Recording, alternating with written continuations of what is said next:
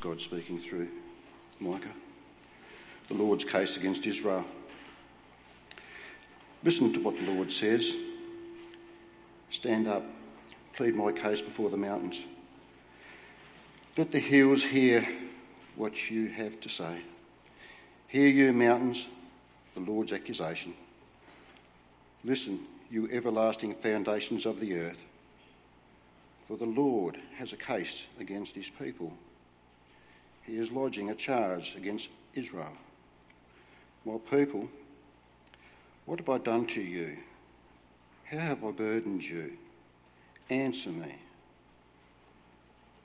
I brought you up out of Egypt and redeemed you from the land of slavery. I sent Moses to you. Also, Aaron and Miriam, my people, remember what Balak of Moab plotted, and Balaam, son of Beor, answered Remember your journey to Shittim, to Gilgal, that you may know the righteous, righteousness acts of the Lord. With what shall I come before the Lord and bow down before the exalted God? Shall I come before him with burnt offerings, with calves a year old? Will the Lord, will the Lord be pleased with the thousands of rams, with ten thousand rivers of olive oil? Shall I offer my firstborn for my transgression, the fruit of my body for the sin of my soul? He has shown you, O mortal, what is good. And what does the Lord require of you? To act justly and to love mercy and to walk humbly with your God. Israel's guilt and punishment. Verse 9, it's, uh, listen, the Lord is calling to the city and to fear your name is wisdom. Heed the rod and the one who appointed it.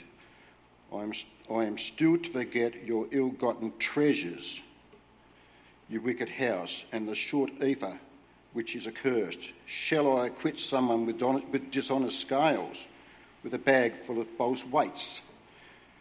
Your rich people are violent, your inhabitants are liars, and their tongues speak deceit. Therefore, I have begun to destroy you, to ruin. You, because of your sins, you will eat, but not be satisfied. Your stomach will be empty. You will store up, but save nothing, because what you save, I will give to the sword. You will plant, but not harvest. You will press olives, but not use the oil. You will crush grapes, but not drink the wine. You have observed the statutes of Omri and all the practice of, of Ahab's house. You have followed their traditions, therefore, I will give you over to ruin and your people to derision, and you will bear the scorn of the nations. That be the word of the God.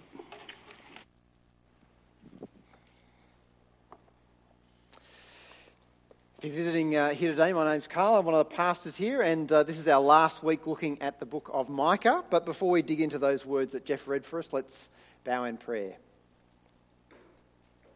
Dear Lord and Heavenly Father, we uh, pray now that as we reflect on those words that uh, we've just heard, that you would speak to us through them, that your Holy Spirit would make those words alive and active in our hearing, in our hearts that you might challenge us where we need to be challenged, encourage us where we need to be encouraged, strengthen us uh, where we need to be strengthened. Lord, we pray that in all these things, our hope and our trust would be in you and in your salvation through Jesus Christ, in whose name we pray. Amen. Uh, I don't know about you, but uh, you may have noticed that uh, some people seem to feel some things more than others. Uh, some people get really excited when they win something.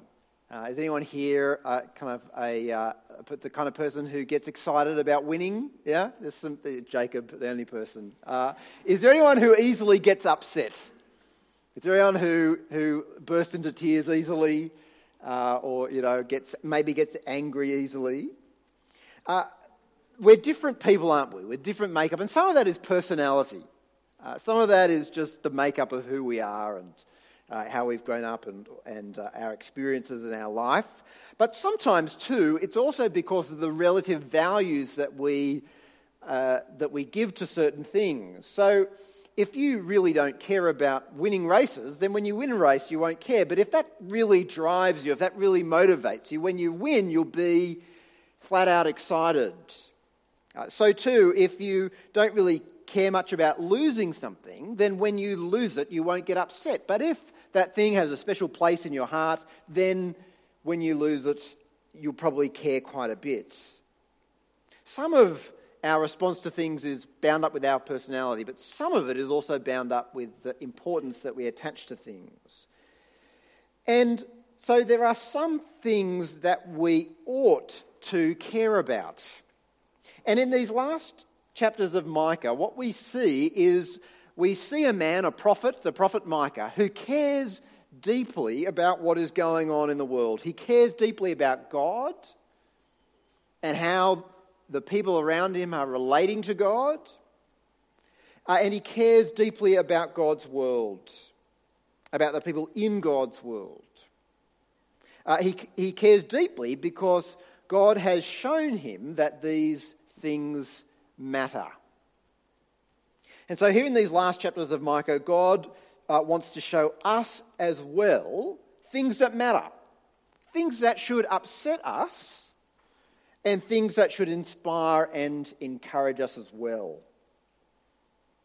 Well, uh, we have here again in Micah chapter 6 and 7 uh, at the beginning of uh, chapter 6, or in chapter 6, we have charges from God against his people.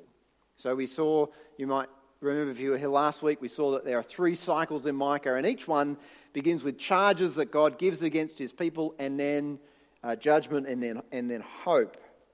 And again, God is announcing his charges, this time a bit like in a court of law. He says in verse 3, he begins with a question, his accusations with a question. He says, My people, what have I done to you? How have I burdened you? Now, the implication of those questions from God to the poor God, they found that too difficult. They found that too hard. It was, a, it was heavy. Serving God was heavy, it weighed them down. It was too much of a burden. And God goes on to kind of answer, if you like, to ask more questions, but to answer his own question. He says, You know, was it, was it too much of a burden, for example, when I rescued you out of Egypt? You're in slavery there. Was that, was that when it became too hard? When I, when I pulled you out on eagle's wings from Egypt? Uh, was it, was it too difficult? Was it too heavy? When I rescued you from the Moabites, that nation that was surrounding you, that was coming against you, that wanted to undermine you and to destroy you. Was that when it was too hard? Was it too hard when I was saving you and protecting you and guiding you? At what point exactly, God wants to know, at what point exactly was it too difficult? It would be wrong to think that because the people that God was addressing, his people, God's people, it would be wrong to think that because God's people found it too difficult, as a result of that, they gave up and, and sort of threw in the towel of their relationship with God. They, they didn't do that on the outside, at least. They didn't sort of run away and become atheists. What they did was they just sort of gave up on the inside. They still, on the outside, it still looked like everything was going great. They still had this wonderful relationship with God, but they'd given up on the insides. They kept doing quite a lot of things. They kept coming before God and bowing before God. We're told in verse 6 and 7 uh, that, they, that they kept expressing in these burnt offerings their devotion to God. God, God says, You know, you're doing all these things, and even if you did them even more than you, than you already are, even if you gave me 10,000 of uh, those uh, burnt offerings or 10,000 rivers of olive oil, uh, even if you gave me your own children as, as sacrifices and offerings, God doesn't want that. But He said, Look, even if you gave me that, the most extraordinary thing that you could give me as a sacrifice, do you think that I would be pleased by that? And God says the, the implicit answer is no. God doesn't want sacrifices. He doesn't just want prayers of repentance. He doesn't want people to ask for forgiveness after the case rather than asking for permission. What God actually wants is people who love Him and who live according to His ways. God wants people who haven't given up, for whom serving the Lord is not too weighty. What does He want? He says in verse 8 God has shown you, Micah says, what He wants and what He requires. He wants you to act justly, to love mercy, and to walk humbly with your God. It's a well known statement. It's a, it's a beautiful statement, isn't it, really? But what does it mean? What does it mean to act justly, to love mercy, to walk humbly with your God? Well, those ideas are explained in what Micah says in verses 9 to 12. How were the people living? Well, they'd acquired things by ill gotten gain. They cheated people. They cheated people in their business so that they could live a more comfortable lifestyle.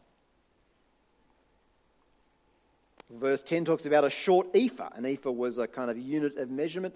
And so what was happening was that people were selling things, but they were dodging the measurements. So they were charging people for the full weight, but giving them less. In the same way, verse 11 talks about dishonest scales and false weights. Verse 12 talks about the rich being violent and other people being liars. In other words, the problem was that because the people had found serving God too hard, because it was too burdensome, because they'd really given up in their hearts, what happened was that they continued to do all the religious bits. Because actually, in some ways, that was kind of easy. It's pretty easy to turn up to the temple with a sacrifice. It's pretty easy to, you know, to give up a little bit of money uh, as an offering to God. What was hard was actually living for God in their daily life. What was hard was actually to have a life shaped by their commitment and their love for God. It's a bit like the husband or the wife who, day to day in their married life, never shows love or affection, never helps out with anything, never serves the other uh, person in any, any way. And then on their spouse's birthday or on Mother's Day or Valentine's Day, they, they bring a, a bunch of flowers to try and make up for the rest of their life. That's kind of how the people were relating to God. There was no reality in the day to day life. It was just that they would come to church to kind of tick the boxes and make things right. And so God says, Is it too difficult to live for me? Is it too much of a burden? It's a great question, I think, uh, for us to ask ourselves. Is it too much of a burden for us to live for God? Is it a joy to live for God, or is it a burden? Is it too difficult to live for God in your daily life? Do you look for the minimal effort, the least that you can do? Do you resent the times when you have to reshape your life, or you're called to reshape your life by God, by God's word, by God's people, when you're called to reshape your life around God? Is that an inconvenience?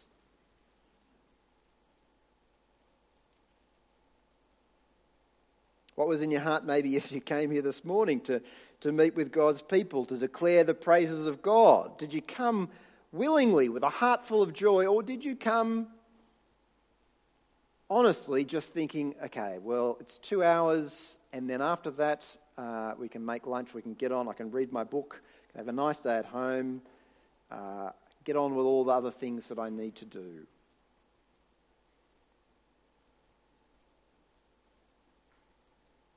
If you came here wanting to be somewhere else, well, I'm glad you're here. But God wants us to realize that finding our, our relationship with Him too heavy, too burdensome, is not okay. That's actually really, really insulting to God. It's actually deeply offensive. Imagine if I said that to you. I said, imagine if I said, do you know, actually being, being friends with you is just too hard. I'm sorry. It's just, I'd just really rather not. Is it okay if I just give you a present on your birthday and then just leave it at that? It's not okay to think like that. God doesn't want our actions only, He wants our hearts. And He doesn't just want us to turn up to church, He doesn't want us simply to do the religious things, although He does want us to do some of those things as well. But what He really wants is for our whole life to be shaped by that love, that being captivated by the glory and the honour of God. So the question is not simply do you do the religious things, but how does your relationship with God and your love for God shape the whole of your life? The question is not just do you turn up at church, do you read the Bible, do you pray, and all those kinds of things. They're important. But the question is also how does your relationship with God extend beyond that? Does knowing God mean that you act fairly in your business, justly, appropriately? Does, does knowing God mean that you show mercy to the people around you? Does it mean you show mercy to your wife or husband or children?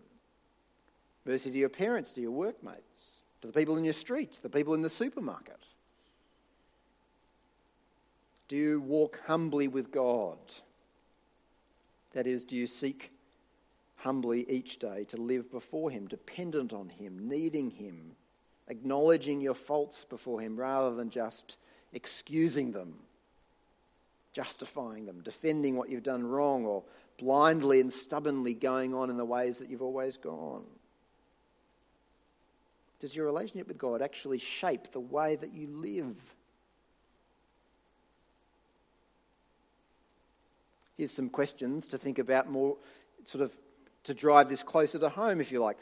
That is, what decisions did you make last week that were shaped by your relationship with God? So don't just think over a lifespan, that's helpful, but what things last week were shaped by your relationship with God, by your love for God? What big decisions have been shaped by your love for God? What opportunities did you take maybe last week to show mercy to people?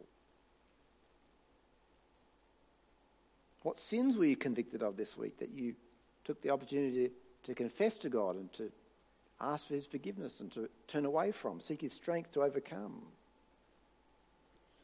Are you looking for ways that your life might be shaped by your love for God, your relationship with God, or is that too much of a burden? Are you looking for the bare minimum?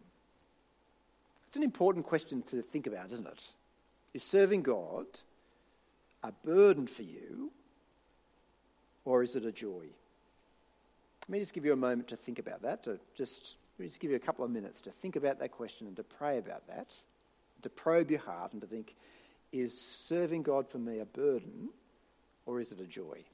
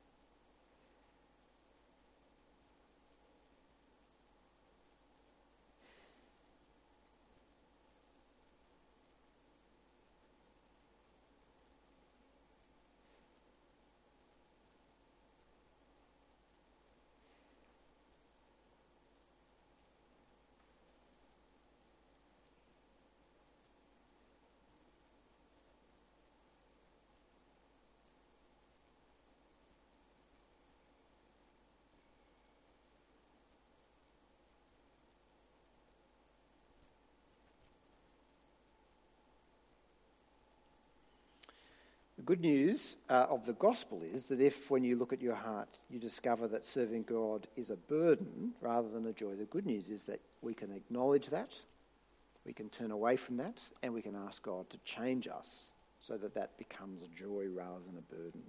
But let me encourage you to keep asking that question.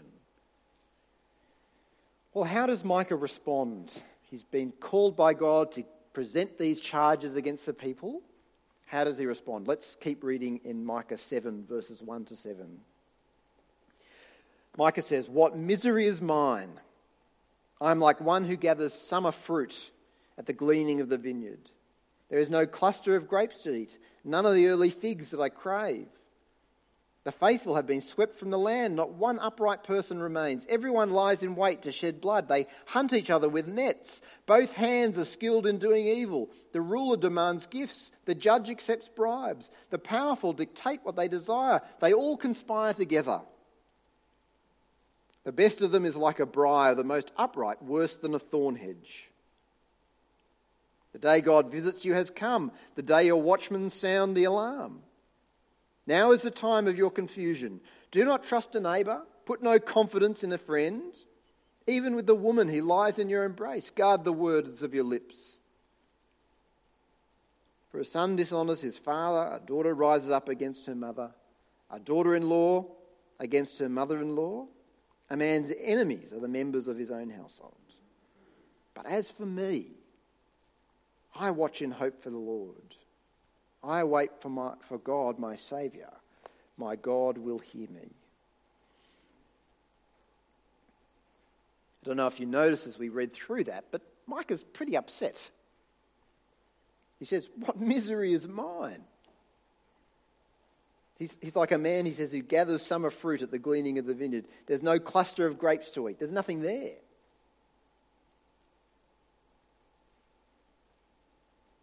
Micah doesn't just deliver the message that God has, you people are all wicked.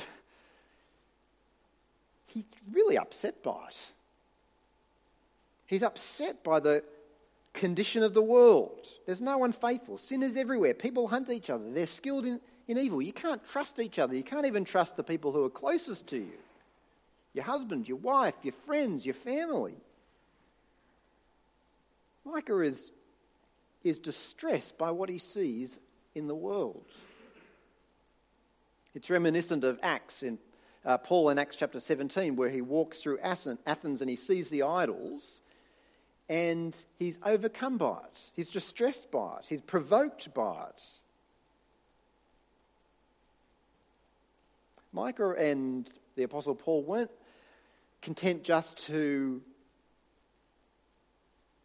give the message to rebuke sin in the world, to call people to faith in Jesus Christ, to give the offer of the gospel. They were moved by what they saw. They were distressed by what they saw. They were overwhelmed by what they saw.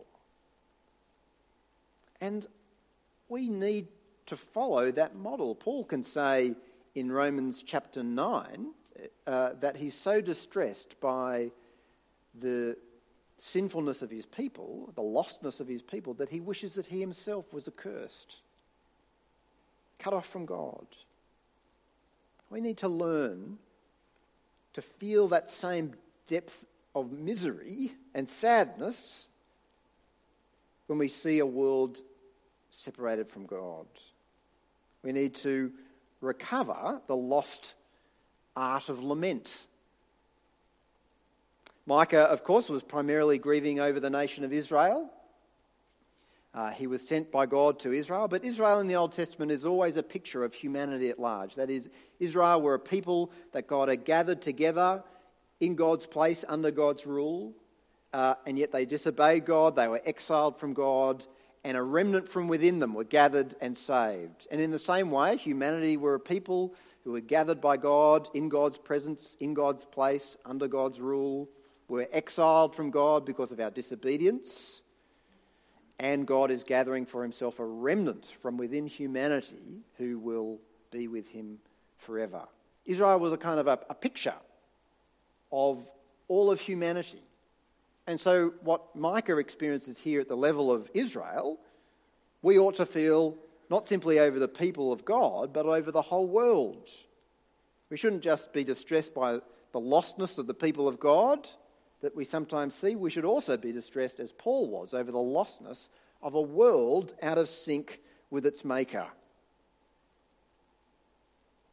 We should particularly uh, weep, I think, over the sin among those people who do claim to know God, as Micah did. But we should also weep over the rejection of God that we see in the whole world, just as Paul did. Uh, when we see sin in the church, we should weep. We shouldn't ignore it. We should confront it. And we shouldn't strut around and look down our nose at everybody else. But we should weep and cry out to God. Uh, when we see evil in the world, it should drive us to pour out our hearts to God as well. As I said last week, I think that many of us are more concerned with the impact on our personal circumstances um, that we experience in the world uh, than we are grieved by the fact that God's name is not honoured in the world. So we worry about what persecution might mean for our personal circumstances and our well being and the comfortableness of our own lives. Uh, or we worry about the implications that COVID might have for how pleasant our lives might be or how pleasant the lives of our children might be. We worry more about the impact on ourselves than we do about the fact that God's name is dishonoured in the world. But Micah cares about evil and sin and the rejection of God. We need to learn to lament as Micah did. It's not something we really do, but we need again to learn to do it. This past Monday afternoon, I was convicted last week by some of the things that I shared from the passage in Micah, and I thought, well, what are we actually going to do about it? That's one thing, isn't it, to speak a message and to say, you know, we really, we, we all need to be convicted by these things. What, are, what, are, what am I going to actually do about it? What are we going to do about it? So I turned up to lunch a bit sheepishly. It's on Monday afternoons at our staff. We have staff meetings, we have lunch together, and then we have meetings through the afternoon. And I, I said to the staff, a bit sheepishly, I said, I think, I think we should cancel our meetings this afternoon and pray. I thought, I, I, think we should pray for a couple of hours. In my heart and in my head, I was thinking, oh, that's a lot of time, isn't it? Maybe we could just do one hour. I thought, no, let's, we got to, we should, we've got to do this. And so we prayed. We prayed for the church. We lamented about the world, lamented about sin in the church, not just our church, but the church around the evangelical church around the world. We, we prayed for mission. We prayed for people in the church. We prayed about COVID. We prayed about gender dysphoria. One of the people in our church was meeting with politicians at that very time. We prayed for them.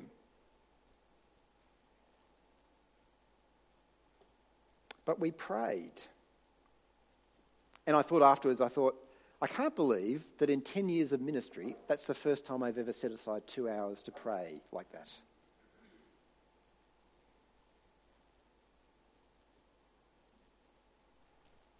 We need to pray. The world is in a mess. The world's out of sync with God. We need to learn to pray. Because nothing is going to change unless we learn to call out to God on our behalf and on behalf of the world. How might you do that? You could do that in your growth group this week. If you're in a growth group, you could just read those seven verses from the beginning of Micah chapter 7. You could read those and then spend the rest of your time lamenting and crying out to God, confessing your sins, the sins of the church here in Australia, around the world, confessing the sins of the world, and crying out for God to act. You could do it as a family. You, as a family, could clear the calendar, unplug the TV, turn off all your devices, and spend two or three hours one night this week praying for the world. You could invite people over to your house to pray. If you're on your own, invite some people over to pray with you. It's much easier to pray when there's other people there with you than it is to pray on your own. You could do it early in the morning before work, you could do it after dinner. You could also do it tomorrow evening. You could gather with others from the church. Tomorrow afternoon, I'm going to be here from 5 o'clock to 9 o'clock in the evening, and anyone who wants to come and pray for the world can come and pray with me. You don't have to stay for the whole time. You can come for 10 minutes, you can come for four hours. I don't care, but you can come and pray. You can come with your kids, but you can come and pray.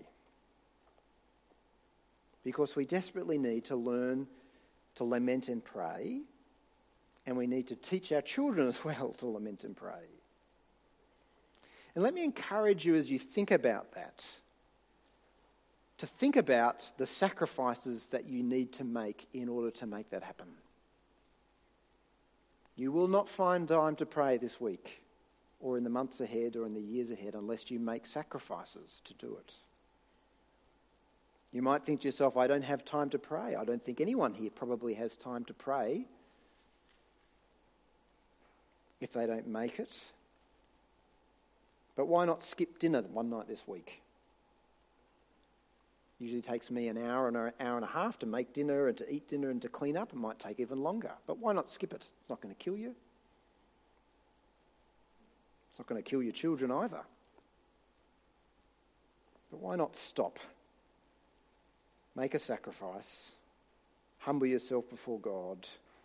Acknowledge the brokenness of yourself and the world and pray. The faithful have been swept from the land. No one upright remains. Everyone lies in wait to shed blood. What misery is mine?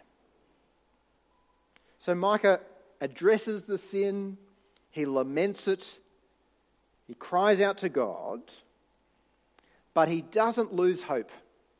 It's so important. He doesn't lose hope. Look what he says in chapter 7, verse 7. But as for me, I watch in hope for the Lord. I wait for God, my Saviour. My God will hear me. There's a wrong kind of lament. And we mustn't learn this kind of lament. We mustn't learn the kind of lament that leads to despair or to inaction. You know, it's too hard, so we're not going to do anything. We need the kind of lament and sorrow that leads to hopeful expectation and waiting for God to act. Micah goes on in the rest of chapter 7, the rest of the book, to flesh out what it means that he's waiting for God to act. He says, Although the walls have been broken down, the day will come when the walls will be rebuilt. People will come to God. God will shepherd his people. He'll show them his wonders. God's enemies will be destroyed. They'll lick the dust. They'll be terrified. The NIV says, uh, in chapter 7, verse 17, he says, They will turn in fear to you, to the Lord our God, and will be afraid of you. It might sound like what's going on there is that people are turning to God in faith. Fear can sometimes mean that in the Old Testament. But the word there is not the normal word that's, that's used for that. The word is, means to tremble and to shiver. That is, God will come with judgment on those who don't turn to Him. And they'll be terrified by it. There will be a reckoning. But, Micah says in the last few verses of this book, verse 18 of chapter 7, who is a God like you? Who pardons sin and forgives the transgression of the remnant of his inheritance you do not stay angry forever, but delight to show mercy. You will again have compassion on us. You will tread our sins underfoot and hurl our iniquities into the depths of the sea. You will be faithful to Jacob and show love to Abraham, as you pledged on oath to our ancestors in days long ago. Micah realizes that although there's sin in Israel, and in the world, he recognizes that God is a God who forgives. Why does God speak words of indictment and accusation Why does he bring charges against his people? Why does he put his words into the mouth of Micah? Why does he put his words into our mouths to speak into the world? Why does he do it? Because there is a reckoning, but today is the day of salvation. He's a God who's merciful, who forgives iniquity, who hurls our sin into the depths of the sea. God doesn't stay angry forever. But we must turn to Him in repentance and trust in Jesus. Micah doesn't lament without hope. He doesn't despair. He does what God has called him to do to speak into a world that is desperately and dangerously out of sync and in rebellion with the God who made us.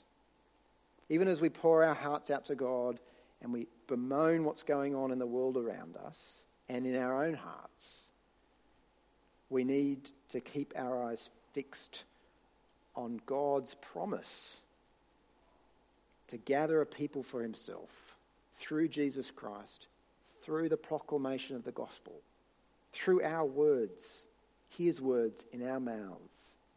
We need to keep our eyes fixed on that hope and do the task that God has put before us.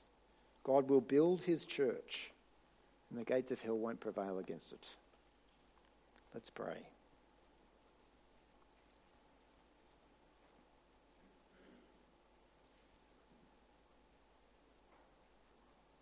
Dear Lord and Heavenly Father, we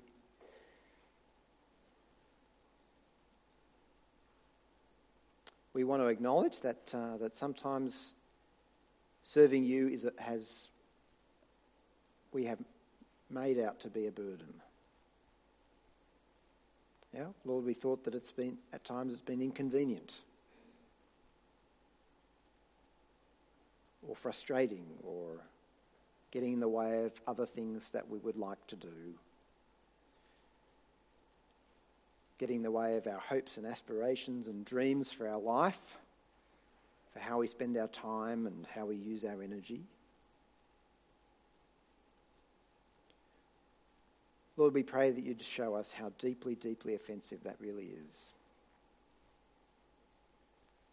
That it's too inconvenient for us to love you and to relate to you as our Maker and our God and our Saviour.